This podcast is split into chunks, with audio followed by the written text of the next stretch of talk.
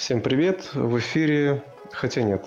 Толик, давай сегодня мы откажемся от нашего стандартного приветствия и попросим озвучить наше приветствие нашему новому гостю и покажем нашу серьезность намерений. Александр? 大家好，这是第八十六的播客《木里的历史》，我们称主持人安娜托里和尼基塔。 Вот, и в переводе это «Всем привет» в эфире 86 выпуск подкаста «Истории целей». И с вами постоянные ведущие подкаста Анатолий. И Никита. Мне понравилось, как, как Никита звучит по этому. по- Мне тоже. Так вот, э, да, сегодня речь у нас пойдет о Китае, и у нас в гостях Александр. Привет, Саш. Всем привет. Привет, привет. Да, э, собственно, почему мы с вами позвали к нам подкаст, потому что он был в Китае какое-то время. Вот, э, собственно, сразу кучу вопросов тебе будем закидывать. Э, А, а- а можно пока, там, пока мы далеко не ушли, мне просто, насколько я знаю, да, имена вот, э, они берутся, ну, созвучно, да, из иероглифов, которые есть. Ну, ну, такие имена, которых нету в Китае, правильно? Да, они перекладываются. А ты вот, ну вот, Никита, ты это как-то посмотрел специально или, ну, в принципе, ты где-то слышал, как это звучит? Ну, в принципе, у меня были одногруппники Никиты, и их имя звучало точно так же. Ага, понятно. ну, то есть, если бы ты раньше не слышал, как звучит Никита, то тебе пришлось бы где-то это послушать. Да, я бы спросил у друзей или зашел бы на классный сайт БКРС. Что за сайт? Э, БКРС — это то, где собран самый большой словарь русско-китайский и китайско-русский. Большой китайско-русский словарь, он так, кстати, А, это оттуда с Алиэкспресс берут переводы, нет? Нет, там у них с автоматически. Мгм. Вот, ну, собственно, вернемся к Да, вопросам, да. А, первый вопрос вообще, сколько ты времени пробыл в Китае? Я пробыл там два с половиной года. Ну, И если бы не карантин, да, получилось бы, наверное, больше. мгм.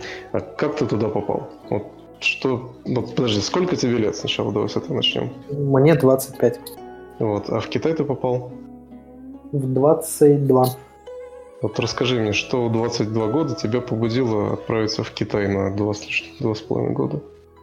Новая страна, очень много классных возможностей и, наверное, то, что я всегда хотел практиковать языки. Ну, то есть ты такой сидишь на диване вечером такой, а не сгонять ли бы мне в Китай, да? Ну, на самом деле, примерно так все и было. А, В университете сказали, что есть возможность поехать в Китай. Я подумал-подумал, буквально пару дней, и сказал, что все, надо ехать. Собрал документы и уехал. Ну, а ты китайский язык учил еще до поездки, Нет. естественно. Нет, я не знал ни слова. Вообще. Серьезно?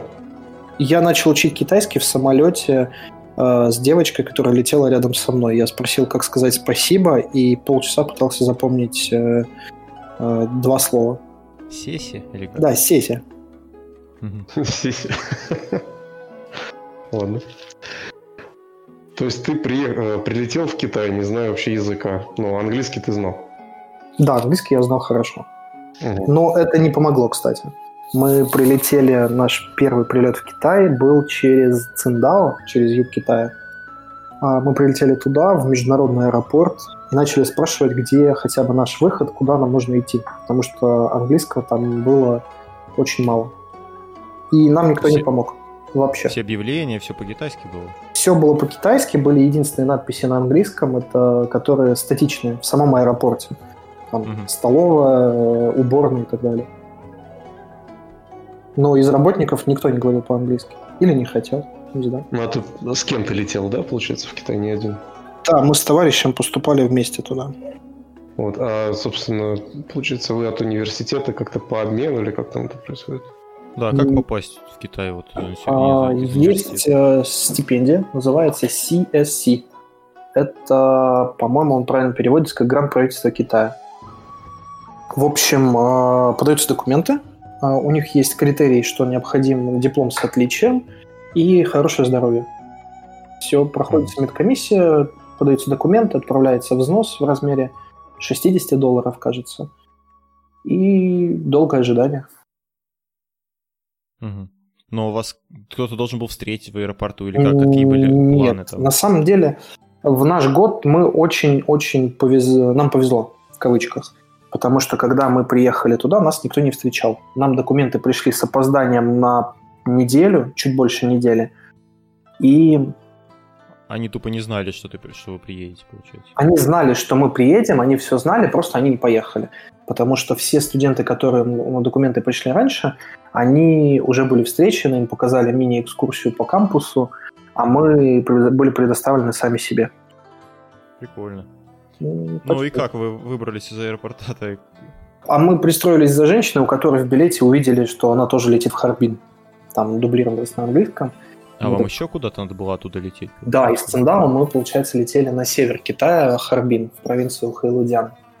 Мы за ней пристроились, говорим Харбин, она говорит Харбин. И мы за ней все время ходили и наконец-то долетели в Харбин. Она китаянка была? Да, такая пожилая бабуля-китаянка. И вот такие за ней по пятам, да, она такая, что вы за мной ходите? Да, как утятки. Так, ладно. Ну, собственно, вот э, почему север? Это вот так по распределению? А так получилось, что туда было больше грантов по моей специальности. Это Харбинский политехнический университет, или же Хагунда на китайском. А, там он занимает, если я сейчас не ошибаюсь, э, шестое место в мире. Или шестое место в Китае. То есть это один из очень классных вузов по технической специальности. Но в, цел, в целом это была программа, ну, как, вы там чему- чему-то учиться ехали? Мы или как ехали учиться в магистратуру. А так как мы не знали китайского, у нас еще за счет этой программы нам предоставлялся год бесплатного обучения китайскому, как бы под фак. Хорошая программа, жалко я, жалко я нет. В 22 года очутиться на парах и писать э, прописи, это, конечно, было весело. А как вы, то есть вы параллельно учились, у вас ну, сами пары там или ну, были какие-то обучающие, да? На каком языке они были? Нет, мы первый год приехали туда и а, учили а, первый год исключительно mm. китайский. У нас было чтение, аудирование и письмо. Писали, читали, слушали. А после первого года есть требование университета сдать четвертый уровень э, сертификат на знание китайского. Четвертый уровень из шести. Угу. И после этого начинается магистратура. И все пары на китайском. Причем а, очень интересно то, что китайские преподавали на китайском. То есть в учебниках был английский, все учебники были на английском с китайскими ну, текстами, там, переводами. А все объяснения учитель старалась делать э, изначально на китайском. Были моменты английского, но очень мало. А вот с тобой уч... сколько человек училось? Человек 14 у нас была группа. Ну, а много из них русскоязычных было? А, больше половины. У нас была девочка из Америки, двое монголов, а, девочка из э, Таиланда, э, казахи а, и бывшая СНГ пара ребят. А, и Украина. Просто интересно, мы вот с Никитой тут говорили, что ну, самый лучший способ изучения языка это попасть просто вот в, ну, в чужеродную среду, скажем так, а, причем, ну, не имея вокруг никого, кто бы, ну, мог тебе как-то помочь, то есть самому, ну, по хардкорному. Ну, ты насколько вот оцениваешь хардкорность попадания? Потому что вот я был в Америке, да, тоже немножко это похвастаюсь, у нас было много русских, и это как бы затрудняло общение в том плане, что, ну, ты общаешься с русскими, да, а с китайцами особо не общаешься. И язык как таковой, ну, мы, конечно, специально не учились, как вы, да, но все равно это как бы затрудняло немножко изучение. Вот у тебя как было? А у меня не было выбора. А, мы понимали, что если мы сейчас что-то не будем учить хорошо, то мы можем не сдать экзамен. А если мы не сдаем экзамен, мы можем а, попасть на дополнительные занятия. То есть первые полгода было очень жесткое правило, если ты не сдаешь экзамены, экзамены были где-то раз в месяц, такие uh-huh. промежуточные. Uh-huh. Если ты не сдаешь экзамен, то тебе нужно пройти дополнительно 10 часов. То есть после пар есть дополнительные занятия, 10 часов, по-моему, они были. За это платится денежка отдельно, ты платишь деньги и сидишь на дополнительных занятиях. А основной курс, то есть он оплачиваемый был? А, а основной курс э, бесплатный был. Ага, дополнительно платный, понятно. Да, и на самом деле очень было объяснение материала такое здоровское. Если ты не понимаешь, то тебя могут оставить после уроков. Оставить без обеда. Все пойдут э, на обед кушать, а ты будешь сидеть писать иероглиф. палками не били хоть? Нельзя это говорить. А, понял, хорошо. Да нет, конечно, никого не били. Ну вот китайский язык, я просто, вот я китайский язык, ну не, не сказать, что знаю, да, но я слушал лекции а, Петрова, есть такой лингвист, ну не лингвист, я не знаю, кто он, полиглот, короче, канал на ютубе есть такой. Вот, у него там было, были уроки, там 16 уроков по китайскому. И я в Duolingo программе китайский так тоже балуюсь. Вот э, китайский, он достаточно такой... Ну, можешь рассказать вообще вот сам, в принципе, о китайском языке, вот со сравнением, например, с русским и английским? Что для тебя ну, было самым сложным и чем вообще он так выделяется? А, у китайского есть ряд особенностей. Он грамматически очень простой язык. В нем очень-очень простая грамматика определенный порядок слов и неизменяемые слова. Например, э, русский вообще, как э, говорят сами иностранцы, которые учат русский, они говорят, это один из самых сложных языков, если не самый сложный. Проблема в том, что в русском и английском есть азбука, и по ней э, можно прочитать слово. Если я не знаю какое-то слово по-английски, я хотя бы могу его прочитать и потом спросить у кого-то. Оно в любом случае отложится. Uh-huh. А в китайском нет азбуки. В китайском есть иероглиф, иероглиф значит слово. Либо это два-три иероглифа. Соответственно, сложность в том, что если ты не знаешь слово, ты никогда даже не додумаешься, о чем оно. Если у нас есть, э, ну, например, однокоренные слова, там, лето, летний и так далее, то мы даже не зная какой-то из слов, по смыслу можем догадаться то в китайском так не получится. В китайском нужно знать, что значит иероглиф. А иероглифы — это, наверное, самое сложное. Ну, конкретно для меня, наверное, было иероглифы. Постоянно нужно прописывать, постоянно нужно их пользовать, запоминать. Ну, плюс еще четыре, там же четыре типа... Четыре на... тона. Четыре тона, да. А, тона на самом деле не сложно, а, но есть ребята, которые не слышат их. Угу. 4 тонны это не так сложно, но со временем приходит, и китайцы тоже не используют э, прям четко по тонам в разговорной речи. Они пользуют э, как-то более беглых. Но там же тоже есть такая фишка, что типа ну, один и тот же иероглиф с разными тонами, он э, обозначает совершенно разные вещи. Да, абсолютно точно. Есть хао и ха. А, в первом случае это хорошо, а во втором случае нравится. Причем пишутся они одинаково. Угу. Есть очень много одинаковых иероглифов. Пишутся одинаково, произносятся по-разному. Я не представляю, как можно. Это первый у вас был экзамен за, через месяц, да? Плюс-минус, да. А что там? Что может за месяц? Хотя, в принципе... То, что иероглифы мы, мы выучили. У нас был стандартный набор иероглифов каждый раз. Грубо говоря, через первый месяц мы должны были выучить и знать вот эти 50, через два месяца вот эти 100 и так далее. Угу. Ну, просто новые иероглифы добавлялись к предыдущим. Так, ну а вот, э, то есть сложно было именно запомнить, а на, на слух э, нормально воспринималось или на слух тоже непонятно? На слух понятно. На слух уже было понятно, потому что иероглифы четвертого HSK, четвертого уровня, это 1200 иероглифов. И это все, в принципе, простые иероглифы, в них нет сложностей каких-либо. Если на пятом уровне уже начинаются иероглифы, которые плюс-минус созвучны, и тона у них э, похожи, то на четвертом все предельно понятно. Сложно было слушать э, спустя полгода мы приехали, у нас были курсы математики, физики и химии, как бы профильные для специальностей. Мы ходили на них на все, просто чтобы повысить уровень общего китайского. Сложность была в том, что преподаватель из физики был с юга Китая, и южный диалект — это очень-очень сложно. Потому что у них нет э, звуков «ш», у них есть звуки «с». Соответственно, если мое имя в, на севере звучало как Саша, то на юге оно звучало как Са-Са. Угу. А, ну вот, кстати, по поводу диалектов, там, ну, есть какой-то такой язык, э, ну, как ну, литературный, да, русский, например, на котором все более-менее разговаривают, или там все-таки отличается? Вот? Э? Есть общий язык, который называется путонхуа. Это вот стандартный китайский, э, тот, который учат все иностранцы и так далее.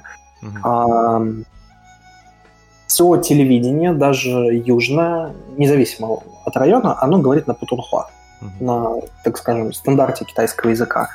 На севере есть северные диалекты. Например, есть донбэйхуа. Это то же самое стандартное, только они добавляют очень много всяких звуков, например, R и что-то такое. То есть если в путунхуа будет э, фраза «что это джишишама», то на севере они будут говорить джишиша, а на юге будут добавлять уже э, звуки «с». Но в целом, в целом похоже, да, все равно по произношению. Ну, там, Плюс-минус, да. Но северные китайцы не понимают южных. Южные понимают северных, а наоборот не получается. Так, ну ладно, я тут э, сейчас про язык могу много задавать вопросов. А как ты, э, ну где вы жили там, как это все происходило? Жили мы на самом деле очень здоровски, потому что у нас э, в программе было прописаны хорошие условия проживания. Мы жили в отеле, хоть и очень старом, но все-таки отеле. Мы жили вдвоем. А у меня так попалось, что я жил с э, лаосцем. Его звали мистер Боуэлон. Почему мистер? Я на самом деле до сих пор не очень понимаю этой логики, но все э, лаосцы очень вежливы к более пожилому поколению, к старшему. То есть э, ему было 34, по-моему, года, и все его друзья называли его мистер Боулон. И вот mm-hmm. как-то так приелось, привыклось. То есть он не один лаосец был, и тем не менее вас поселили, как бы невзирая на язык, получается. На самом деле селили изначально, когда был пустой отель, если кто-то приезжал, они говорили, ребят, мы вот э, там друзья, э, мы можем жить вместе. Говорят, а, хорошо, живите вместе. Угу. А дальше как попадет. Но я ни о чем не жалею. У меня был каждый день практика английского языка. А Лаосис хорошо Потому что он говорил на английском. Он в своей стране был преподавателем английского ага. языка. Но лаосский английский очень странный он спустя два года так и не смог выговорить мое имя как Алекс, он постоянно называл меня Алик. Ну, специфическое произношение. Ты много о Лаосе, наверное, интересного узнал. На самом деле я узнал, что их музыка мне очень не нравится. Потому что мой сосед слушал постоянно это. Моя первая встреча с лаосскими традиционными блюдами произошла в первую ночь, как я приехал, потому что меня на подоконнике ждала а, вяленая рыба. Прям на подоконнике и... Я зашел, да, просто лежит на подоконнике рыба. Никого нет, и рыба на подоконнике запахом напоминает о себе. И, пожалуй, то, что может быть только их отношение специфическое к алкоголю. Ну, как у всех азиатов, наверное. Это какое? Ну, моему соседу достаточно было выпить банку пива и напиться. Причем очень сильно напиться. Удобно. Ну, наверное. Ну, типа, много тратить надо. Вот, ну и, собственно, что? Получается, ты приехал, обустроился там, а, заселился, да? Ходил на эти пары, сдавал экзамены. Вот. Да, все так и было. Я приехал и учился. Заселились, начали учиться, смотреть, оглядываться, смотреть, где можно, например, закупиться, а, куда можно сходить, прогуляться, там, где можно погулять, где можно а, что-то купить из там, необходимых вещей. То есть, по сути, у тебя была такая полноценная студенческая жизнь, только в другой стране. Да. Вот. Абсолютно. Вопрос. А, ну, получается, деньгами тебя кто финансировал? Стипендия? Ну, правительство, правительство Китая, да. У меня была стипендия 3000 юаней. Это в переводе на русский сколько? Это на тот момент примерно 27-28 тысяч. В районе 30. А, в зависимости от курса. Угу. Угу. Это ста- стандартная стипендия для всех студентов или это только вот... Это стандартная стипендия для магистратуры. Плюс они доплачивают, университет доплачивает 700 юаней, если перебираешься на съемное жилье. Ну, а вот, э, ну, для примера, то есть насколько это много или мало для Китая?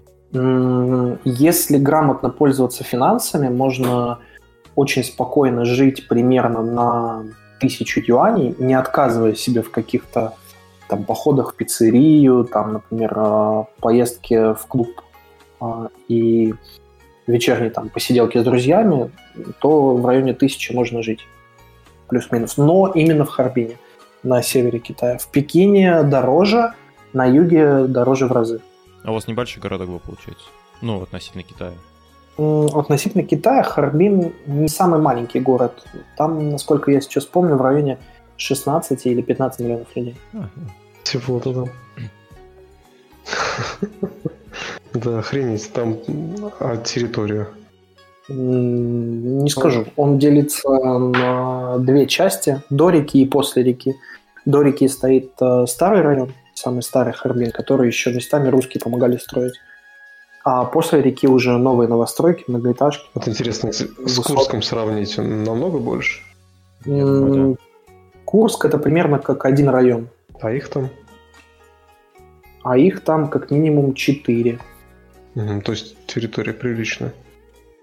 Ну, 16 миллионов, это, по-моему, больше, чем в Москве. Ну, или сопоставимо. А я думаю, я сейчас посмотрю. А, нет, я вам соврал. По 2016 году 5 с небольшим миллионов людей. Угу. А, десятка больше, десятка меньше. Не, ну 5 и 16 все-таки разница. Ну, это, конечно, не особо Ну, все равно, но... как бы 5 миллионов, это ну, крупно, серьезно, да. У нас, у нас, наверное, таких Но, городов. Скорее всего, 15 это вся провинция Халудян. Вот я, наверное, попутал. Mm. И Харбин территория 53 тысячи квадратных километров. Но у тебя были только, ну, только китайские или какие-то еще были предметы в первый год? Первый год был китайский, и китайский для математики, китайский для химии, китайский для физики. Mm-hmm. Мы учили такие слова, как э, там, скобочки, умножение и так далее. Ага. Но насколько вообще в языке много слов вот пох... ну, созвучных? То есть есть, э, ну, я не знаю, допустим, там... Очень много слов. Ну, я имею в виду созвучных э, нашим словам, то есть что ты мог бы понять. Есть такие слова вообще? Наверное, совсем чуть-чуть. Мама, э, баба, mm-hmm. причем баба означает папу. Mm-hmm. И, пожалуй, все. Вот те, которые созвучны и означают примерно одно и то же. Короче, в Китае, э, в принципе, знание никаких языков не поможет, я так понимаю. Да, плюс-минус. Да жестко, что я могу сказать.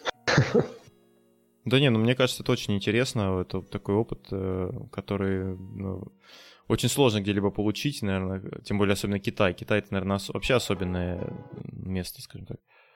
Чем ты занимался в свободное время? Было вообще у тебя свободное время? В первый год э, у меня свободного... В первые полгода свободного времени не было практически совсем. Ну, это чисто из-за того, что сложно было учиться, да? Нужно Потому было... что нужно было, да, впитывать очень много информации, понимать не только язык, но еще и как жить, бытовушные моменты и так далее. А в целом после времени стало намного-намного больше. На самом деле, очень классно в программе магистратуры, конкретно в Харбинском политехническом, то, что если все сдал предметы в первый год, то есть э, большая вероятность, больше, наверное, 70%, что на второй год магистратуры не будет э, ни одной пары. То есть mm-hmm. нужно будет на второй год исключительно писать э, дипломную работу, научную деятельность вести и так далее. А вот смысл вообще этой программы, то есть что это китайцам дало, я давало, я не совсем понимаю. Я думаю, что для них это дает э, приток э, свежих специалистов. Тем более, э, по их критерию диплома с отличием, они берут довольно-таки толковых ребят. То есть ты там для них что-то делал, условно говоря? Ну, какую-то работу, связанную именно с, ну, с областью, как сказать, применения в Китае, то есть то, что для Китая нужно. Да, любая дипломная работа у них смотрится касательно их интересов. Угу. А, нельзя прийти и сказать, здравствуйте, я вот буду там исследовать что-нибудь в России. У меня там есть друзья, есть возможности. Они говорят, нет, это должно быть как-то, ну, нам интересно. Во-вторых, эм, все работы, которые делаются, они идут университету. Они идут в счет университета. То есть это как бы собственность университета становится? Да, когда, например, сдаешь дипломную работу, подписываешься, что все права передаю университету. Угу. Забавно от Китая, это с учетом того, что они как бы любят, э, ну, скажем так, копировать чужие эти исследования, а сами такие хитрые. На самом деле у китайцев э, очень интересная штука за счет э, большого количества людей. Вся научная деятельность делается очень-очень узконаправленно. Угу. Например, у моего товарища была руководительница, которая много лет изучала то, как сгорает топливо в ракетном двигателе. Исключительно сгорание топлива в ракетном двигателе. Не дальше, не ближе. Не больше, не меньше. Ну, то есть не так, как у нас, да, там все подряд изучают, а тут... Ну, у нас, прям... если знают тему, то, скорее всего, будут знать и какие-то прикладные э, моменты. Получается, то есть за счет количества людей они максимально делают специализированными этих людей то есть в какой-то области. Да. Они могут себе это позволить. Ну, да. огромное количество людей. Угу. Прикольно. Вот. И получается, ты учился э, полгода, да? Потом через полгода ты наконец у тебя появилось какое-то время. Да, мы съездили отдохнуть на каникулах, как раз когда был китайский Новый год. Он у них называется праздник весны. Это февраль, да? А, да, в районе февраля, марта по лунному календарю они его отмечают. Это очень интересный момент, потому что в этот момент весь Китай э, словно вымер. Закрыты все магазины, на улице очень мало машин, э, практически нет людей, все сидят дома, общаются с семьей, и все стараются э, разъехаться к своим семьям. Э, в празднование весны, в Новый год, очень сложно купить билеты. У меня есть э, интересная история – мы приехали в Гуанчжоу, на юг Китая, как раз перед э, празднованием Нового года. А, а, мы там побыли, и получилось так, что нам нужно уже было уезжать, и мы не смогли взять билеты. И мы задержались в Гуанчжоу на несколько дней, а, пытаясь купить э, хоть какие-то билеты на поезд. Когда мы открывались... Билеты открывались в 12 часов. Они были, по-моему, за 2 или за за какое-то время, не, не помню точно. В 12 часов билеты были, в 12.00.03 э, уже нельзя было купить билет. Раскупали буквально за пару секунд. А вот ты сказал по поезд, вот э, ты летел, получается, на самолете, да, из, из международного аэропорта в этот город, а вот в целом по сообщению, то есть у них же очень круто развиты железные дороги, насколько я знаю. Как, какой там основной вид транспорта, то есть самолет, там, железные дороги, машины? На самом деле, внутри Китая развито все удобно как и на машине поехать куда-то недалеко, так и на поезде, так и на самолете. Это не так дорого и очень удобно. У них есть очень классная штука, называется Gautier, это скоростные поезда. Например, э, Харбин-Пекин можно доехать за 4 часа при, при в районе 1000 километров. Поезд едет в районе 300 километров в час. Да, вот это я понимаю скорость. 270, 280 до 300. Ну, ты на таких ездил скоростных? Да, мы катались, получается, через два месяца мы поехали в соседний город. Uh-huh. Мы поехали в соседний город как раз на, такой, на таком поезде.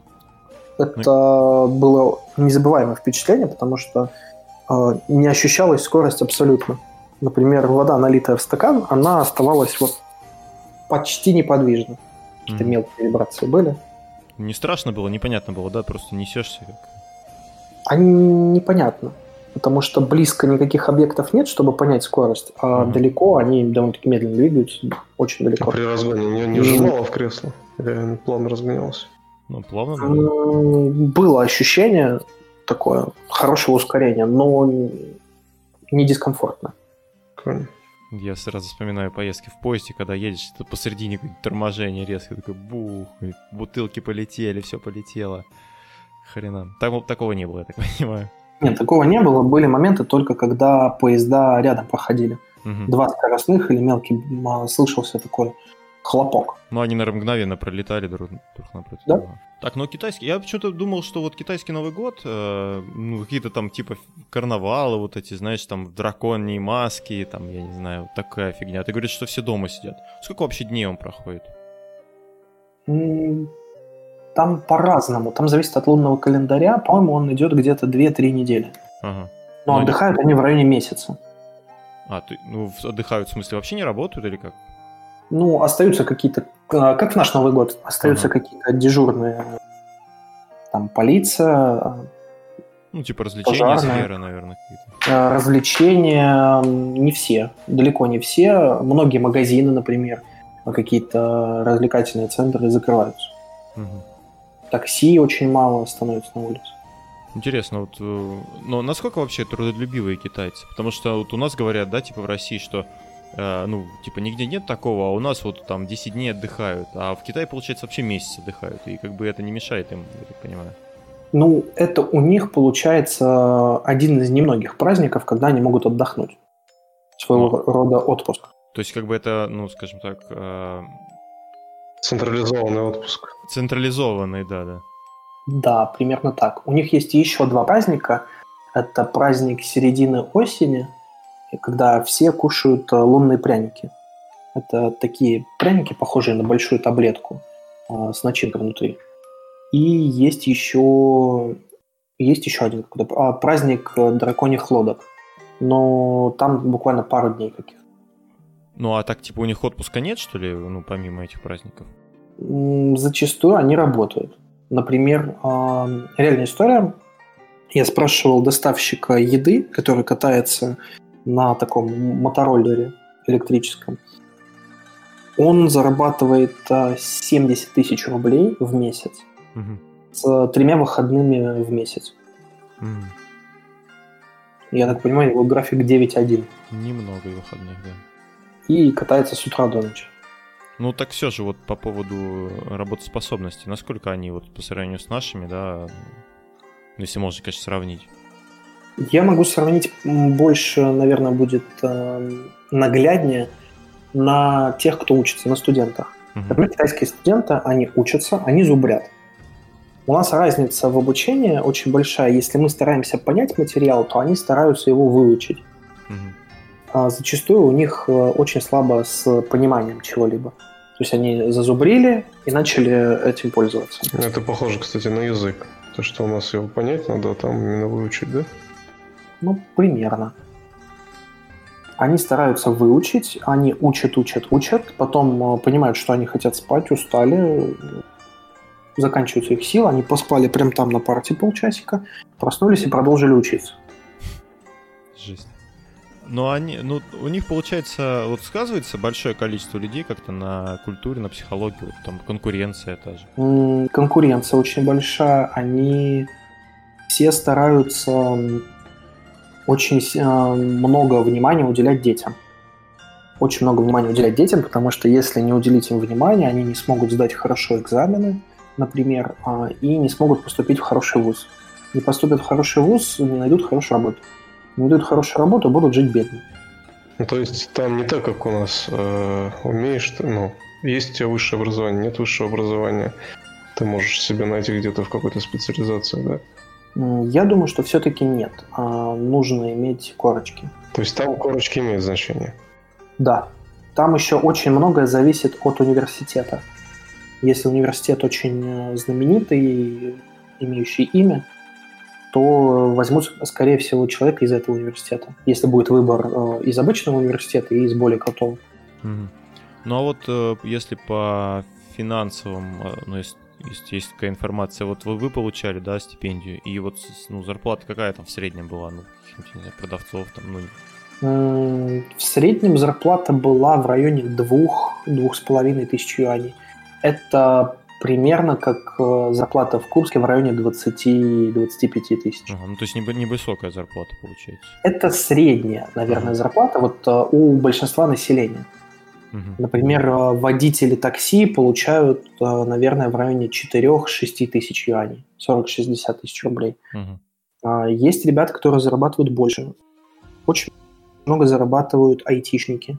Просто мне кажется, что вот э, как вот было при Советском Союзе, да, когда, в принципе, все жили бедно и тоже старались ну, детей своих там продвинуть, чтобы они там обязательно в институт поступили. Вот сейчас тоже, ну, как бы отголоски этого еще идут, когда обязательно считается, что надо всем в универ поступить, даже несмотря на то, что э, дети сами не понимают, нафига они туда пошли. Я так понимаю, в Китае примерно такая ситуация, но только в Китае гораздо больше людей, и плюс получается, что, ну, там просто никак не подняться, да, если у тебя нет образования. Но я не слышал примеров э, людей, которые без образования что-то там делали. Угу. Потому что сейчас, насколько я видел по моим друзьям, китайцам, все стараются вкладывать в детей. Максимум э, вложений, максимум репетиторов, знаний, каких-то дополнительных кружков, развития и так далее. А у тебя много осталось знакомых, да, после поездки? Да, очень много друзей. А из них кто-нибудь на русском говорит? Да, у меня есть знакомый Лю, э, который полгода жил в Питере.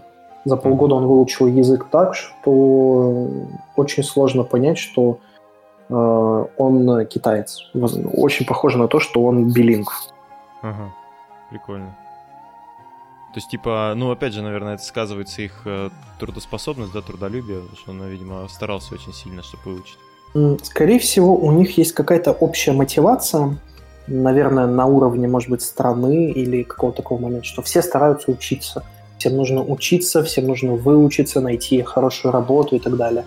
Например, вот этот мой товарищ Лю, насколько я помню сейчас, он выиграл грант и год должен был учиться в Лондоне. Не знаю, что было там а, после коронавируса, но он должен был учиться в Лондоне год, а потом а, доучиваться год в Пекине, в каком-то очень крутом, кажется, ракетостроительном университете.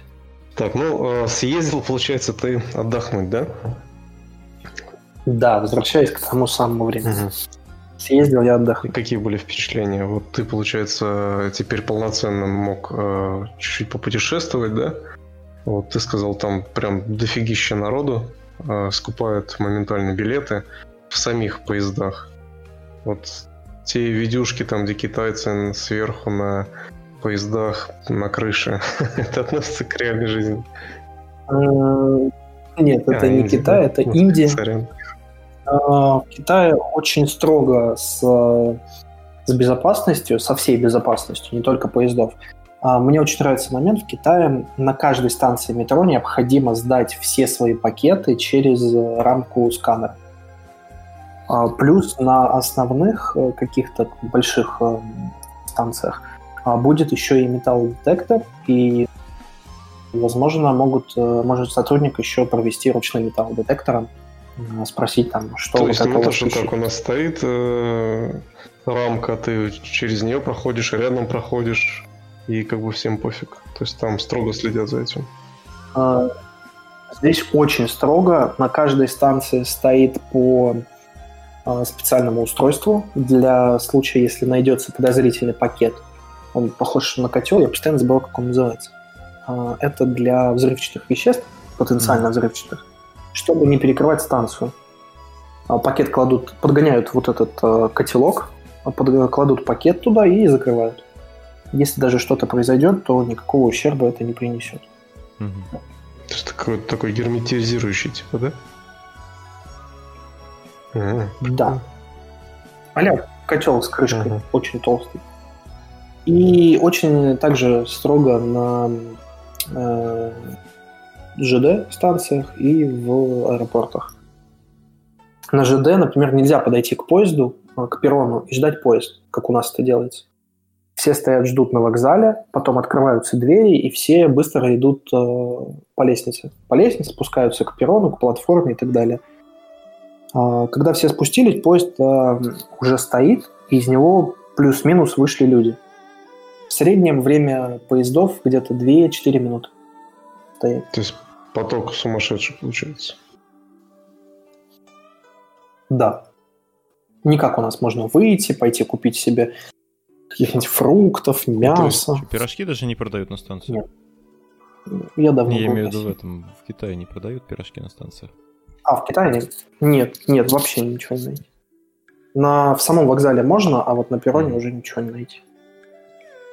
А вот как китайцы относятся к иностранцам? насколько, насколько вот, ну, ну, не знаю, наверное, по сравнению с китайцами там мало иностранцев, в принципе, но вот как, как у них отношения? Дружелюбное, там, настороженное, не знаю, пофиги они очень хорошо относятся к белым иностранцам. Mm-hmm. Очень хорошо относятся к русским, они очень любят Путина. У них э, любой разговор, если они узнают, что из России, они говорят, Путин, вот, классно, супер, мы Россия, очень любим. Э, очень много китайцев знает русский, э, или учили, или какие-то еще моменты. Из пожилого населения очень много знают русский, они в школе его еще учили. А, и, соответственно, к Европе, к американцам относятся довольно-таки неплохо. Единственное, что есть эм, не очень приятные, немножко российские движения по отношению к темнокожим нашим друзьям. А, угу. Они их начинают ущемлять как-то? Не то чтобы ущемлять, но как-то вот проявляется этот вариант. Например, а, не то, что неприязнь, а они открыто ее не показывают, но какие-то шутки могут быть такие, по мнению китайцев, безобидные. Например, а, я точно знаю историю, что кто-то устраивался на работу, был профессиональный преподаватель, это в школе было, а, профессиональный преподаватель с опытом, с классными кейсами, а, но он был темнокожий. И была непрофессиональная другая там, сотрудница, но она была белая. Взяли ее просто mm-hmm. потому, что она другого цвета. Интересно, почему у китайцев mm-hmm. такое отношение к темнокожим? Не могу сказать. Не знаю, ну, то есть в целом, есть. если ты идешь, да, например, по улице, ну, ты можешь что-нибудь спросить, тебе, ну, вполне дружелюбно с тобой будут разговаривать, не будут там. А, если ты начнешь а, спрашивать по-китайски, mm. то, возможно, это может затянуться, вы еще и пойдете пивка а, попьете. Так вот. А если ты будешь спрашивать по-английски, то тут у них два момента. Если китаец знает английский и хочет его практиковать, он, наоборот, будет с тобой говорить на английском. А если не знает или не хочет его практиковать, например, он знает, но не хочет, он будет говорить э, по-китайски, что он не понимает, и все, отстань. Говори со мной по-китайски. Угу. Ну и как вы по, по первому справлялись а... с этим? Э, было очень забавно, потому что мы все хотели общаться на китайском, а они все хотели общаться на английском. На английском хотели. Да, и постоянно спрашиваешь на китайском, отвечают на английском. Интересно. Ну а у них английский какой нормальный? У них произношение какое-то своеобразное, наверное. Ну, чуть-чуть своеобразное, но в целом они хорошо говорят на английском. В принципе, проблем там не... Ну, ты говоришь, в аэропорт приехал, у вас были прям проблемы там с тем, как найти дорогу, а потом... Ну, мы просто не смогли найти, куда нам идти. Было не очень понятно, потому что рейс объявили, что его куда-то перенесли, был выход на другие ворота, э, мы еще, опять же, в другой стране, на панике после многочасового перелета. Первый раз было сложно. Понятно, то есть китайцы очень так это, уважительно, да, относятся. То есть если ты, типа, э, знаешь китайский, это как бы очень повышает тебя в глазах э, местного населения. Да, да, да, да. Но первое время э, очень часто есть эм, вопрос, когда ты что-то говоришь по-китайски, они говорят, ты говоришь по-китайски? И как бы, да. И очень классно. В какой-то момент мы начали уже прикалываться с друзьями. Они спрашивают что-то, говорят, ты говоришь по-китайски? И ты также по-китайски отвечаешь, нет, не говорю. У них был жесточайший ступор. Разрыв шаблона, да? Ну, давай дальше. Вот, э, собственно, продолжалось твое обучение, да? Ты учился по, по своей специальности, на слово. А, скажи, вот эта специальность, которую ты а, там изучал, а, ты, получается, писал какую-то дипломную работу, да? Да. Угу. Эта дипломная работа, ну, как, как, ну, сильно углубляться не будем, то есть у них также есть дипломный какой-то руководитель? Да, та же самая схема. Есть дипломный руководитель, есть комиссия, есть антиплагиат, э, почти все как у нас, за исключением того, что руководитель, если повезло с руководителем, он будет отвечать на вопросы. Если не повезло с руководителем, его придется видеть раз в полгода и пытаться искать его по всему университету. Mm. Нет такого, как у нас, что вот нужно что-то сделать, вот давайте вот это писать. То есть... Мы, например... Угу. Да, то есть там не ты нужен руководителю, а руководитель нужен тебе. Да, потому что у руководителя своя научная деятельность, и тратить время на то, чтобы тебе что-то дать, никто не будет. У нас был случай, когда мы что-то спрашивали э, по предмету. У нас был предмет, э, по-моему, это был мат-анализ, как-то так он был, и теория вероятности. И нам что-то с товарищем, с моим, с Юрой, было непонятно. Причем мы и проходили это в университете, но нам действительно было непонятно. Мы подошли к преподавателю, говорим, здравствуйте, вот подскажите, пожалуйста, мы не поняли. Не могли бы ли вы, пожалуйста, нам объяснить вот этот момент? Он говорит, это в школе проходит, я вам не буду ничего объяснять. Вот учебник, учите. Ага. А учебник на китайском. А диплом вы на каком языке писали? А, вообще нужно писать на китайском.